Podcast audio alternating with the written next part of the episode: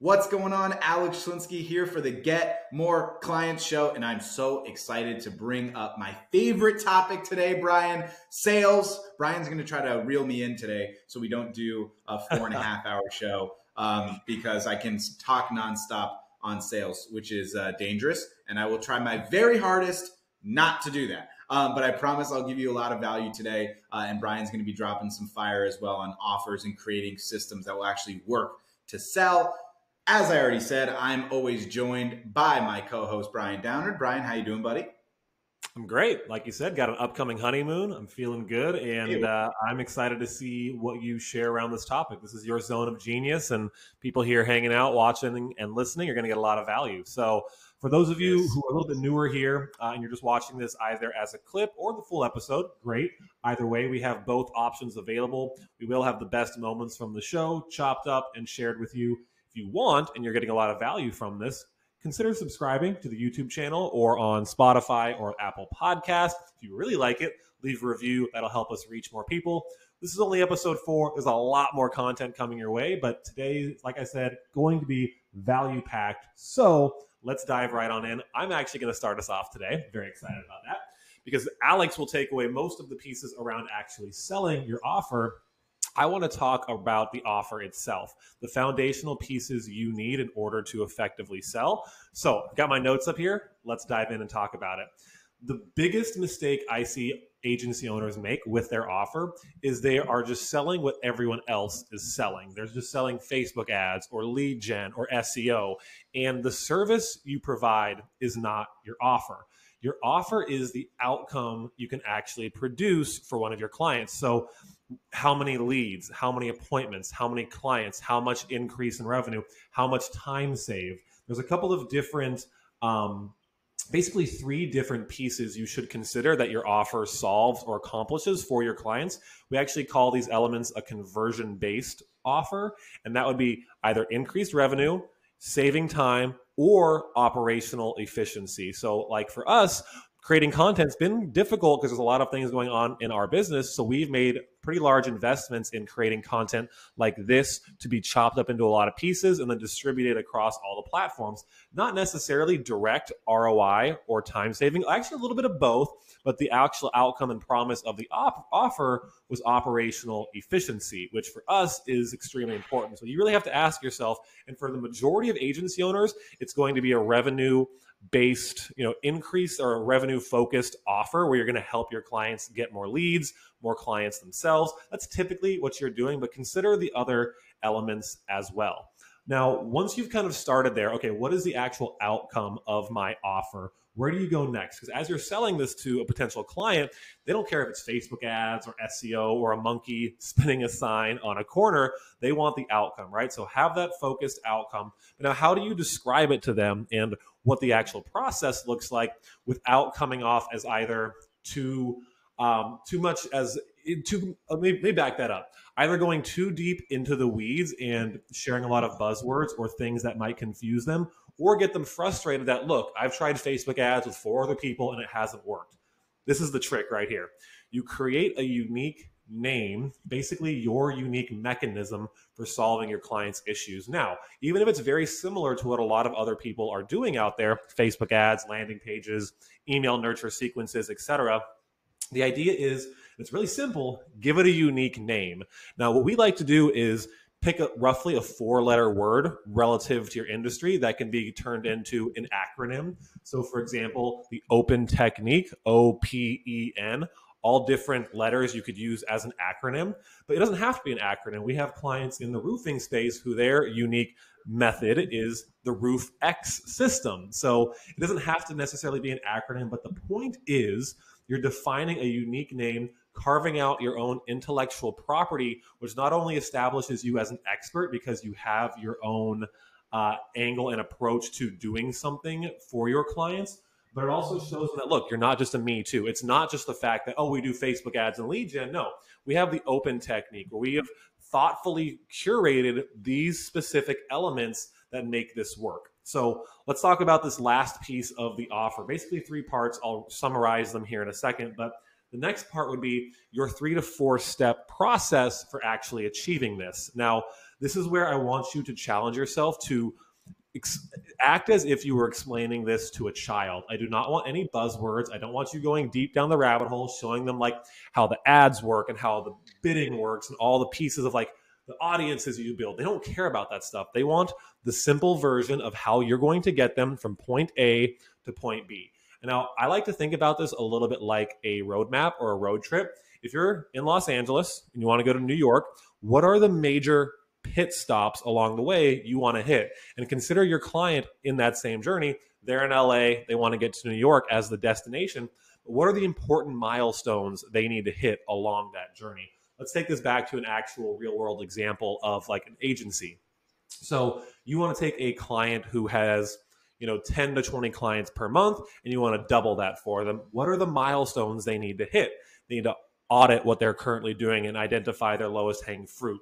Develop the strategies and systems needed to start running ads.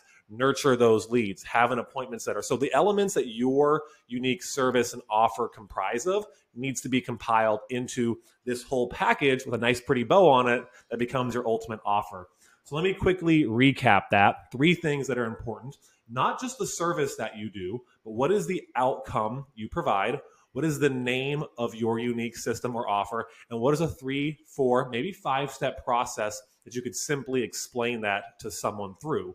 Now, there's a couple of other things I want to talk about here, and I'm going to kick this over to Alex to talk about uh, one of these last very important pieces of your offer. But two more things on my end. We kind of I'm going to go back a little bit where we were talking about this idea of a conversion based offer, and you really need to be asking yourself: Is your offer a need to have? or a nice to have. Because if it's just a nice to have, it's very easy for when someone has a little bit of a road bump in their business or the economy dips down or there's a worldwide pandemic for you to be one of the first things on their line item list that gets thrown out the window because you're not a need to have. You need to have services and offers that allow you to anchor yourself to a business for a long term and not something that they're just going to want to throw to the side as soon as there's one little hiccup.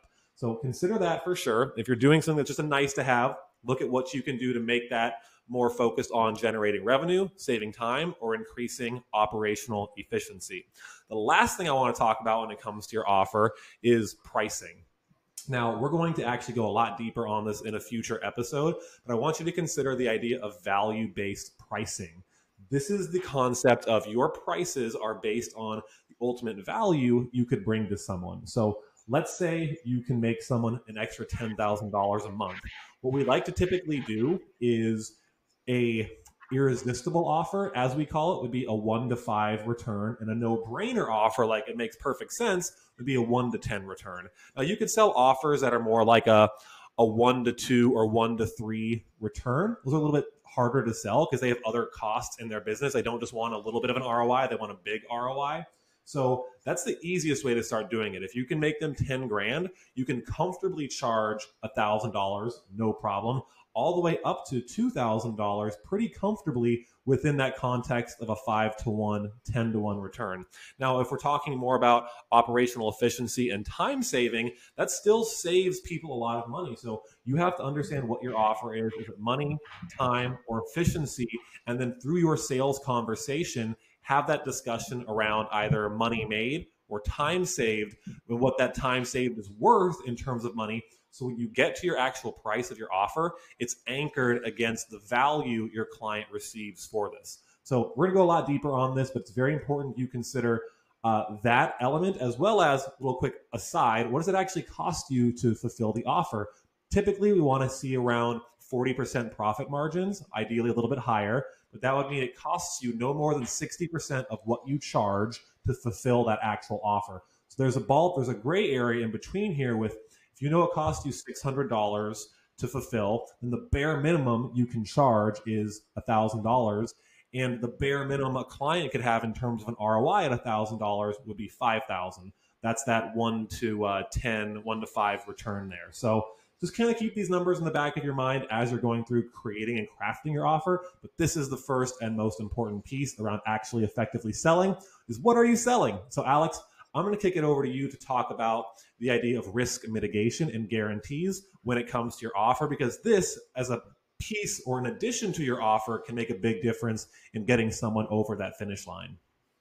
Thanks, Brian. Yeah, that was really valuable insight. And again, we wanted to make sure on the sales conversation and show that we brought to the table, wanted to make sure that you had at least some preface and understanding how to curate an effective offer because you can have all the great sales techniques in the world models frames scripts team uh, everything that you do is just incredible but if you don't have an effective irresistible offer a unique ip packaged appropriately you can't really sell because you don't have something to sell. Uh, so anything else I would teach you here is worthless. And that's why we had Brian kick it off, kind of focusing first and foremost on the frame of what you need to create, what offer needed to build an irresistible offer in order to sell. So, you know, we have an irresistible offer masterclass and a sales masterclass, and we're talking about the high level stuff in this show so we can give you the secret sauce you need. But that IP product that, that Brian's talking about, that open method technique, Every single person we work with utilizes it. It's immensely powerful and valuable. And now what we're going to do is kind of fast forward to the end.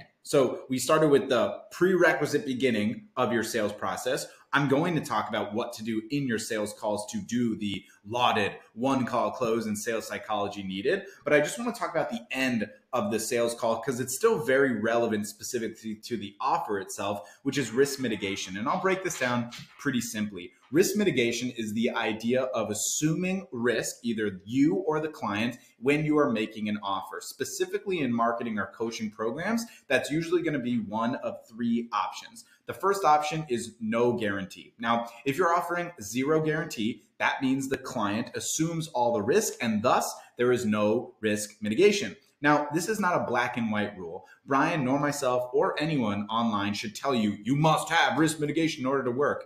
If you've been in this industry for a long time, you have an overwhelming amount of proof. And that's kind of in a subjective opinion of what overwhelming is. It's like if you have a testimonial page that you have to like scroll for like three hours on, that's overwhelming enough. You know, that's overwhelming enough. If you have an overwhelming amount of proof, you don't have to have risk mitigation in terms of a guarantee because the mitigation of the risk is that you're an expert, that you have proof to back this up, and it's a no brainer that they should work with you. The second level of risk mitigation is the satisfaction guarantee, which is my personal favorite. And I'm going to just skip over it for one second to talk about the most common and most dangerous type of risk mitigation, which is in fact the money back guarantee. Now, you see money back guarantee in a lot of other uh, business models, like car repair shops. A lot of times will have a 100% satisfaction or money back guarantee. Um, some restaurants that are really kind of risky have a money back guarantee. These are uh, some grocery stores have money back guarantee. In an agency world, in the coaching space, doing a money back guarantee, meaning you assume all of the risk. If you hit this KPI or don't hit this KPI, you have to pay them their, their money back. It's just too risky you're assuming too much of the risk for risk mitigation. And the entire purpose of why we're bringing this up on this show is how much risk mitigation on the timeline of risk mitigation. I think I've said risk mitigation more times in this one little five minute clip than I've ever said before in my life. What's in the timeline of risk mitigation to actually get someone to think this is enough for me to make the sale and I want to make this offer and, and actually buy from you? The highest level, again, this money back guarantee is too risky. It's the idea of simply saying, if I do not hit this agreed upon KPI within this time frame, I'll pay you your money back. Meaning, like Brian was talking about, the cost of you doing the service, actually paying team to do it, and also the time in which it took you to do the service. If you can't hit this promised KPI, you have to pay them their money back, but they can't pay you their time back. And you also can't uh, get your team to pay you back. So you're already way in the hole. My recommendation is just never use a money back guarantee. It's not worth it to make a sale. It's not worth it. And it's not effective for client retention either. It creates a negative expectation setting of like, we're going to assume every single risk for you and go from there. Now, there is one exception that I want to bring up very, very briefly here, and that's the e commerce exception. Now, this is not a recommendation that I have, it's just a note because some of you out there who do e com will say, but I do all the prospecting and I do all the sales. It shouldn't I have a money back guarantee? I'd still say do a satisfaction guarantee, but I wanted to preface this so I can clarify.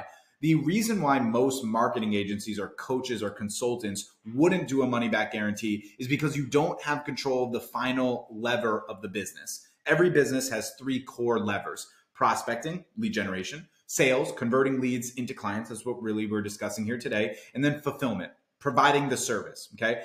And most businesses in the marketing space provide some marketing and a little bit of sales support, meaning you bring a lead to a roofer and the roofer has to close the deal. If your money back guarantee is that we're going to get you five re roofs a month, and you provide them with 50 leads and they can't close shit, that's not your fault. You shouldn't have to pay them money back. It doesn't make any sense. In e commerce, though, the only industry that does this, you're actually doing the prospecting and sales for them because it's a drop shipping service or you're buying something on the actual uh, app itself. And if it's hard to make your sale and you're struggling, but you know for a fact you can sell them with a money back guarantee because you control prospecting and sales, you can go for it. I still wouldn't recommend it, but I wanted to clarify that. So that's kind of the note on no uh, risk mitigation, no guarantee, and then the money back guarantee. Let's quickly talk about the satisfaction guarantee, my favorite guarantee of all, and the best for your sales process.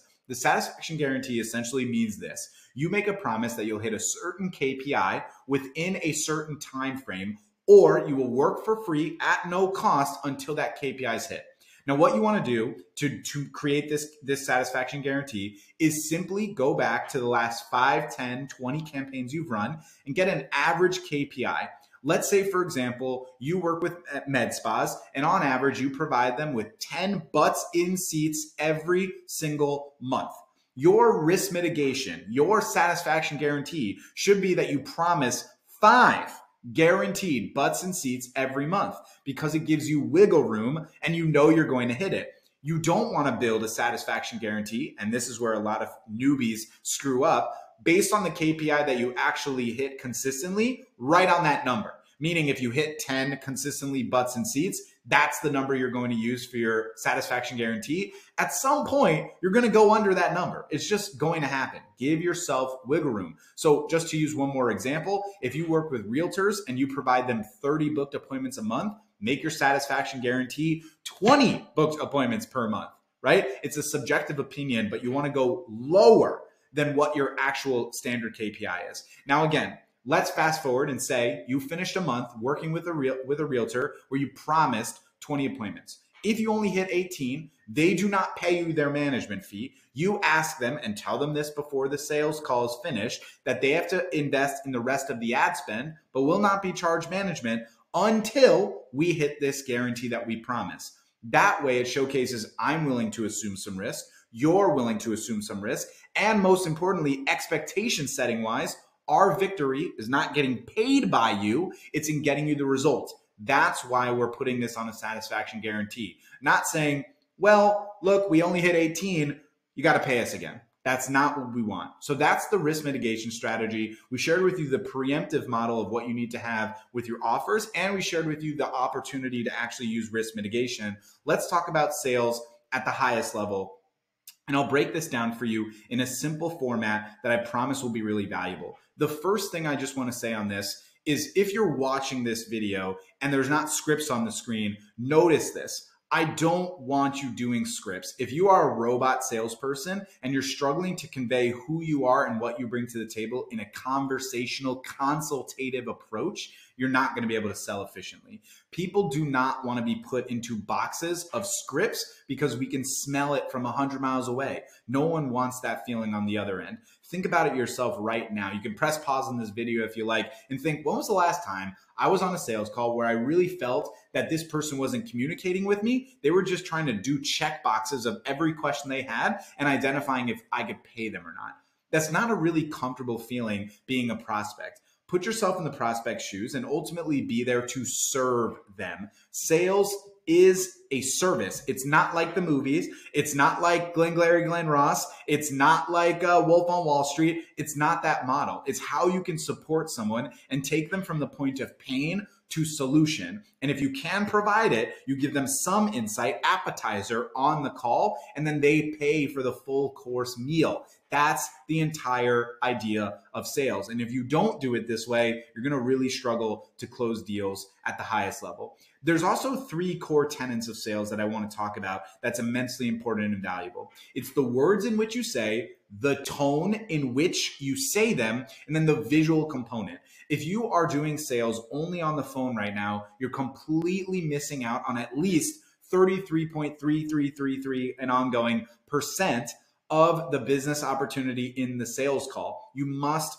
have a visual component. And the easiest visual component is what Brian brought up earlier, which is simply having a graphic of your irresistible offer saying, no, I don't offer Google ads. I offer the case method. I offer the grow method, the loan method, the X system. I couldn't even come up with another one, but you get the idea, right? It's pretty simple. Even just that with the ascension promise at the top is the key. And I want to talk about this idea of ascension promise before we break down the system for how you actually do a sales call. The ascension promise is the result. It's though actually going to be what you're getting them. You have to sell the result not the process to get there. Like Brian was talking about with the LA to New York model. The milestones are important. So, you know, there's a logical framework, which I'll be talking about in the psychology aspect of this call, but they don't normally care about that. Similar when you go to a restaurant and you buy something at the restaurant, you probably don't care about the recipe unless you're someone that's really detailed about what you're eating or have some sort of uh, diet issue, right? You just want the steak. You don't necessarily care how it's cooked or prepared. You just want the steak. In this same scenario, a lot of your audience just wants more clients, more money, time saved, not how you do it. But showing them how you do it while selling the result is how you get that right mix to get people to be interested in what you're bringing to the table. Let's talk at a high level of what you need to do in sales. This is my one call close process. This is how I go about it. I just want to state a couple things because when I go into this, I think some people get really nervous. If you are not closing in one call, that doesn't mean you're doing it wrong. If you use my model and still can't close in one call, that doesn't mean you're doing it wrong. What I'm expressing in the one call close framework is as simple as this I want you to be comfortable with qualifying and making an offer on the same call. It's rampant in the coaching and marketing space right now that people do this discovery call thing where they'll get on a call for 15 minutes, ask five questions, then say, Can I do a demo with you? I hate this model. I think it completely disrespects your time and the prospect's time, and it will reframe the way you think if you understand where I'm coming from if you get on a call with someone, there's two front end frames I want you to utilize to do this one call close. The first is the time result frame, and the next is the why are you on this call frame. And that second one, the why are you on this call frame, is really the key. I'm going to start there, and then I'll jump back to the time result frame. The why are you on this call frame is positioning to this client that the most valuable asset they have and you have is what they're giving you right now both people, when they get on a sales call, the seller and the sellee, I don't think that's a word, but we'll go with it, the prospect essentially, right, are really thinking that at the end of the day, the most valuable asset they have is the credit card that you're trying to get at the end of the call. When you reframe this, both in your mind and in theirs, that they're already giving you the most valuable asset in their time which none of you can argue. You can't buy more time. Every single person in the planet has 24 hours a day. No matter how wealthy you are, no matter how much money you have, you cannot buy more time. So if you frame it in this frame, this model, hey, Brian, like I said, really appreciate you giving me your time. It's the most valuable asset you have. And I'm grateful that, frankly, you're speaking to an online stranger. I want to make sure I deliver for you on this call. I want to make this worth your time no matter what. Can you please tell me what you're hoping for specifically on this call so I can deliver? When you frame it that specific way, the why frame, the second frame on the call, when you do that, again, it transitions your own mindset that it's not the credit card that you want. You're already getting their valuable asset, and it makes the one call close process much easier and will forever stop you from doing, in frankly, my opinion, the dumb ass discovery call process. You don't have to do two separate calls. Okay, don't get me on my soapbox. I'm gonna start getting heated. We don't have to do that. We're just gonna keep it chill. All right, but that's the frame. Just to kind of close this loop, the time result frame is just a simple frame that you want to utilize just so that you make sure you don't get the worst objection in sales, which is, oh, uh, Brian, how much longer is this to be? I only got five minutes. Oh my God, the dumbest possible objection. Okay. And then the result, again, this is maybe even the worst objection. I don't know how people can have this still, but some people do. Um, you were going to make an offer on this call. I didn't. I didn't know that. I wasn't aware of that. So this is the time result frame. Brian, I really appreciate you jumping on the call with me. We'll chat probably like 20, 30 minutes or so. Just want to learn more about your business, see how I can help you. Uh, I saw that you came from an ad, uh, and I'd love to be able to support you on blah, blah, blah. Uh, ultimately, on this call, I'll ask you some questions about your business. I'll try to give you insights on the things that I can help you with now, and also see if there's a fit that we can work together moving forward. Does that sound good to you?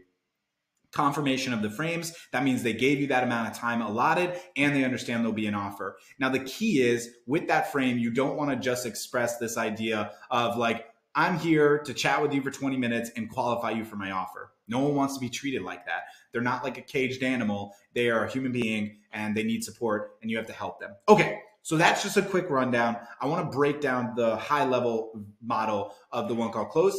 Pretty simple, easy to understand. I call it the bridge concept. It's so simple to understand. And you can use this on your calls if you want, but this is how I break down the frameworks. Think of it as a bridge. Okay. So currently you're on one side of the bridge. This is where the client is right now. They want to be on the other side of the bridge. That's their goal. There's some gap, some obstacle withholding them from going from here to there. Your job on the call is to identify what that gap is. Okay. And if you can solve it. And if you can solve it, then you can feel comfortable to make them an offer. We call this the three W's. Where are you now? Where do you want to be? And what's the obstacle holding you back? Now, there's one more W that you do want to consider so that you don't get an objection later on in the call. And if you can pre handle objections, you make a huge advantage for yourself long term. And this would be the what is the urgency? Now, the urgency objection, or sorry, the urgency frame can be a challenge for many people. So I want to just break this down for you. Let's just say I make up an example of the three W's. Let's do it right now. So, Brian, you're telling me that your gym is currently bringing in about five new uh, martial arts students every single month. You like to triple that because of the new holiday season and get to 15 new clients a month. And the biggest obstacle you noted currently is that most of your new clients are coming from referrals and you haven't figured out how to get new business in outside of that. Is that right? Confirmation. The next question you would ask is about urgency. Okay, so you want to go from 5 to 15, understood. How soon are you looking to do this? Because if you say, I want it tomorrow, like no matter what magic marketing pixie dust I spread, I can't do it tomorrow. And if you say, I want this in six months, I don't know if we're on the same page because I'm looking to partner with someone in city in Atlanta right now to provide our blank method that will help you grow your martial arts studio. Why are you trying to get this 5 to 15 model and how soon are you trying to do that as well? That's the urgency frame. Really simple. This framework of utilizing the one call close model of the bridge concept, the three W's, is the easiest way to successfully build out a one call close frame. Once you have those W's, the next thing you do, very simply, is restate them just like I did, and then transition to the offer with confidence, just like this. Brian, super confident I can help you. Really appreciate the time. If you can give me another 15, 20 minutes, I can show you our process, show you what we can do, but I know we can get you this result. Do you want this result? I do. Awesome. Let's talk about it. And then you start going into the offer frameworks. That is the simple, simple model for the one call close process. I know it seems complicated, but it's actually very, very simple when you execute it without scripts, just being you. Before we talk about the actual payment model itself, I just want to talk about the sales psychology, and then Brian's going to dive into the sales deck just a bit before we close out today's show the sales psychology element is really valuable. And I wanted to preemptively bring this up to you about this 1950 psychoanalytic theory by a psychoanalyst, Eric Berne, really valuable to consider. Most of you probably have heard of Sigmund Freud. Eric Berne is another really uh, renowned psychoanalyst. And he p- posited this idea of transactional analysis. And we're getting really deep here, but it's really interesting. Transactional analysis essentially says that you are speaking to three ego states at one time with every person you communicate with. And we call this the PAC model. The PAC model is parent, adult, and child. These are the three ego states that everyone you're speaking to, including your family, your friends, your prospects, your boss, etc., are actually utilizing all at once. The parent are naturally skeptical, right? To overcome skepticism in sales, you must show proof of success testimonials, bold claims to back up or results to back up your bold claims, and risk mitigation, like we spoke about earlier. The adult, ideally, are logical thinkers. That's why we have the method to show them your process so that when you hit them with a bold claim, you can show there's a logical framework to doing it, not just a hope and praying that we're throwing things at a dartboard to achieving this transformational outcome. And the final one is the child. Those childlike dreams, not logic, not parent skepticism, but more emotionally driven. Identifying their childlike goals and helping them manifest those goals through your system, right? It's really taking them from a place of business logic, business skepticism to a place of this result can transform your life in the way that you're looking for. That simple model, the PAC model, will really help you build out your positioning in your sales calls so much more effectively. It allows you to be more empathetic in your sales. It allows you to showcase how you can really and truly support someone instead of just focusing on how can I shove this offer down their throat and get paid. This is super key and effective for long term sales psychology and being successful in your closes. Now, before I kick it over to Brian, the last thing I'm going to cover here is itself the getting paid on the phone and closing the actual deal.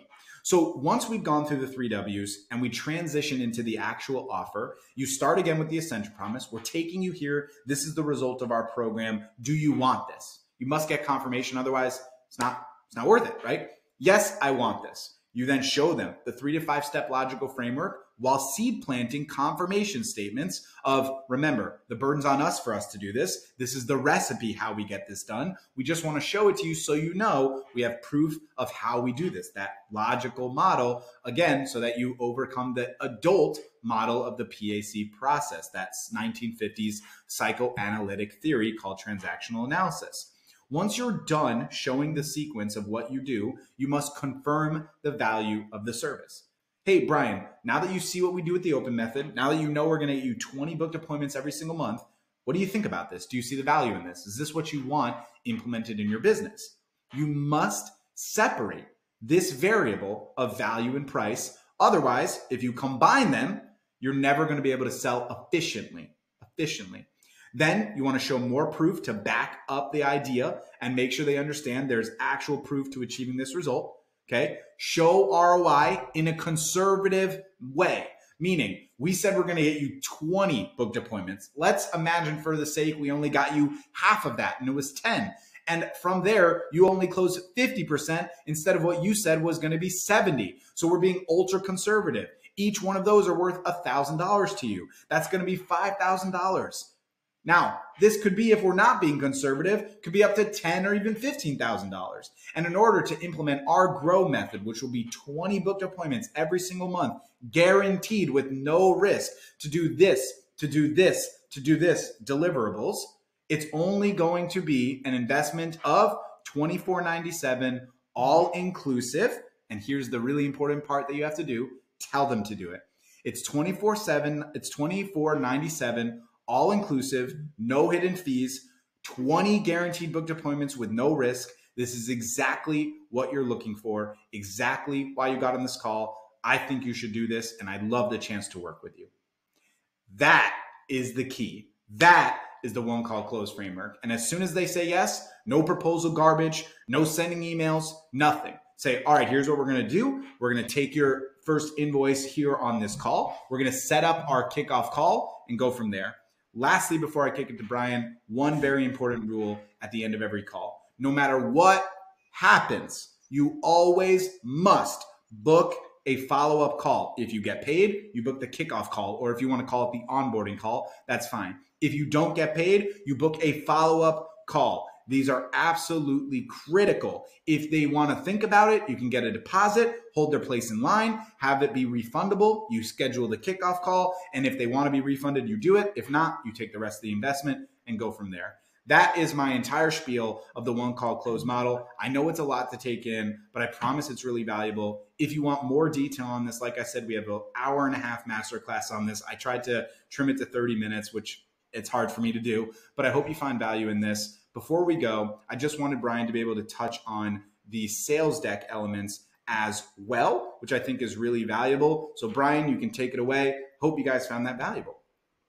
Awesome. Yeah. Thanks, man. That was, as always, awesome. Very good. Round of applause for uh, keeping it under 30 minutes.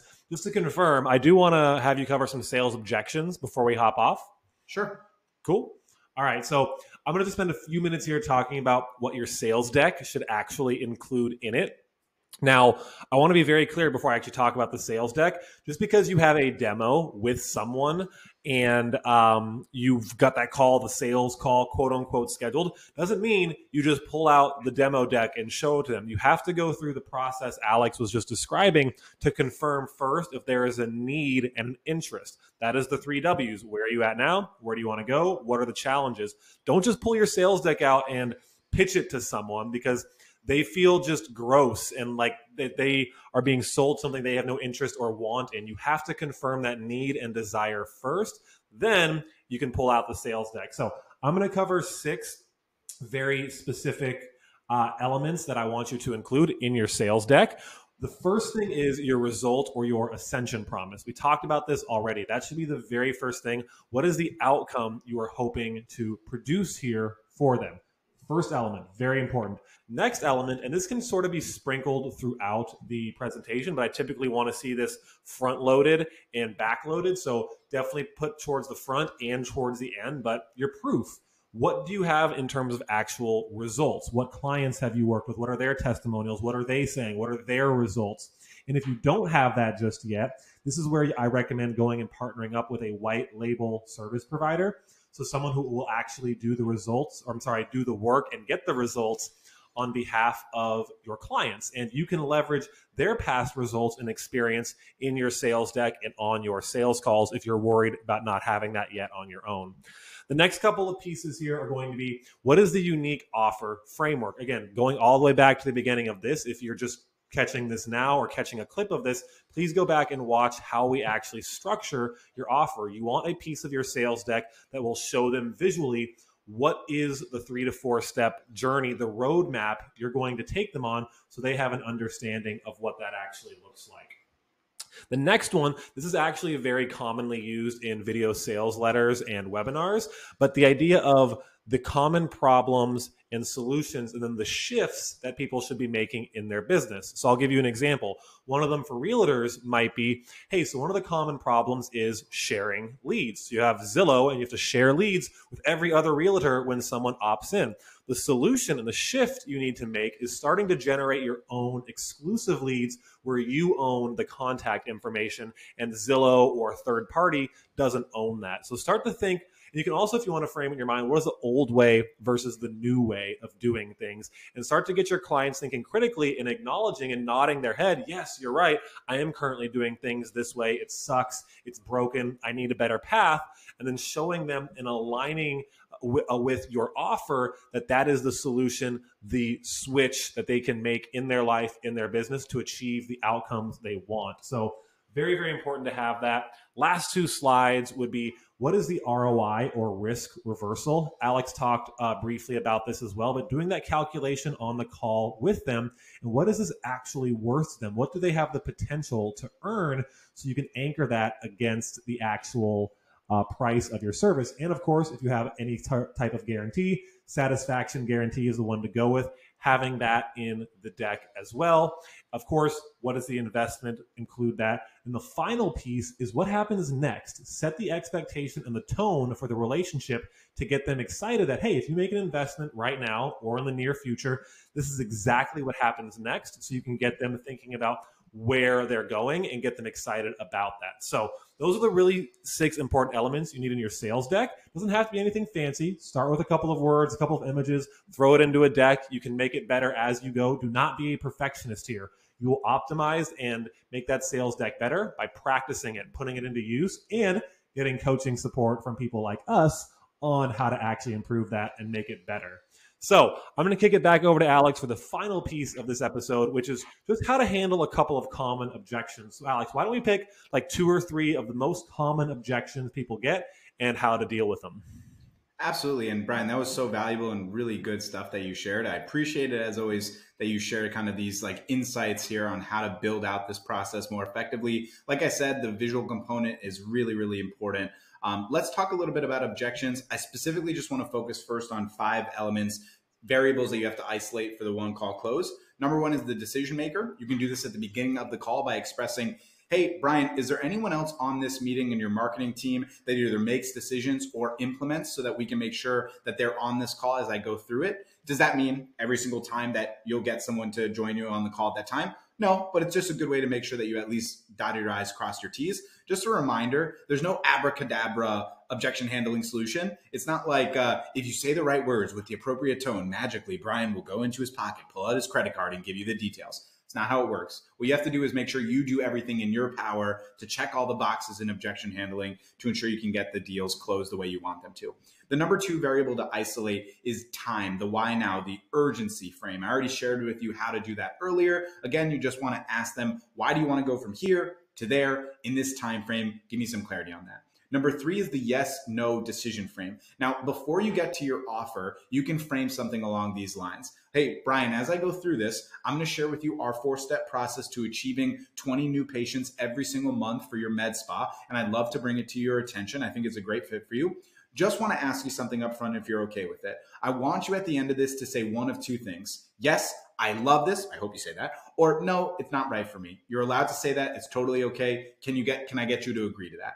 That's a yes no frame. It's really powerful. It works really well.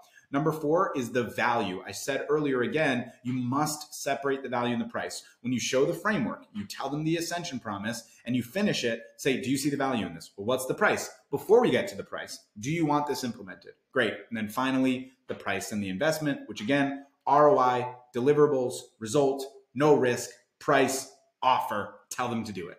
Simple quick five variables to do.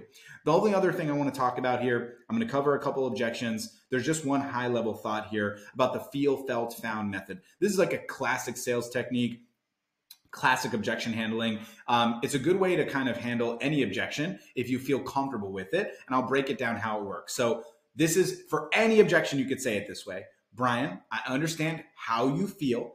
Other people that I've spoken to have felt the same way. What I found is this very simple frame, works incredibly well. But again, if you don't do it with confidence, you'll sound like a robot sales guy and I need oil, right? You'll kind of break up. You don't want that. You want it to come off naturally. If that doesn't sound natural to you, do not use it. Personally, I never use the feel, felt, found method. That doesn't mean in so many words I say other things. It just means that's not something I specifically say.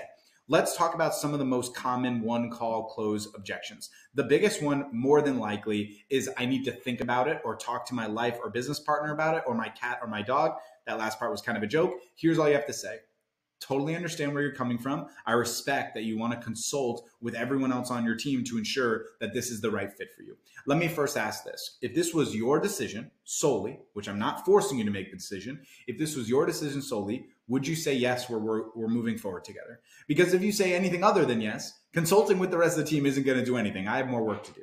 When they say yes, that's check mark one. The next thing you do is say, why don't we do this? Why don't you get them on the phone with us now? Or mute yourself, talk to them, and I'm right here. I would hate for you to jump off this call, do 500 other tasks, and forget what we spoke about, and then we don't have the same energy we had last time. Pretty simple, easy way to handle the objection. That's the same way you would handle the think about it objection. Hey, look, I'm totally cool with what you want to think about. I'm not closing the door. We have time here. If you have another 15 minutes, why don't you just give yourself some space? Mute me, turn your video off, write down any questions you have. Let's talk it out. I'm not rushing or pushing you. There's no fake urgency or scarcity. Do this when you feel comfortable. Pretty easy. I need to see a proposal, or do you have proof to back it up? That's why you have again the social media posts, uh, social media, the the um, the social proof posts, the case studies, etc. If they say I want to speak to a current client, which is another pretty common objection, you would say something along these lines like, hey, completely understand. Just so you know, my clients end up signing an NDA so that I do not share their info with them unsolicited. And I also don't want my clients to have to sell on my behalf. When you become our client and are crushing it with us, I wouldn't want you to have to sell on my behalf. It's why I have the social posts. But if this is an absolute stopgap for you 100%, we can try to work something out. But I don't think it's needed because I have so much proof to back it up. These are just some of the really common objections that you see, and you can use the feel felt found model for any of them. Um, but that's essentially some of the best objection handling you can get. That is our show for today. I really hope you enjoyed it. Brian and I worked our tush off to get this to work because we were having internet problems all week, but we're really excited about it. Brian, anything you want to sign off with? No, I think all of this episode was a great high level overview of some of the important elements of your sales process. We will for sure be doing additional episodes where we go in depth on each one objection handling, uh, crafting your offer. Definitely going to go deeper there. But I just wanted everyone towards the first part of the beginning of this series to have some of the higher level concepts in their back pocket. So go run with these, use them. Can't thank you enough for giving us your time today. Again, if you enjoyed this, hit that subscribe button on YouTube uh, or Spotify or Apple Podcasts, wherever you're watching it from. And we will see you in episode number five.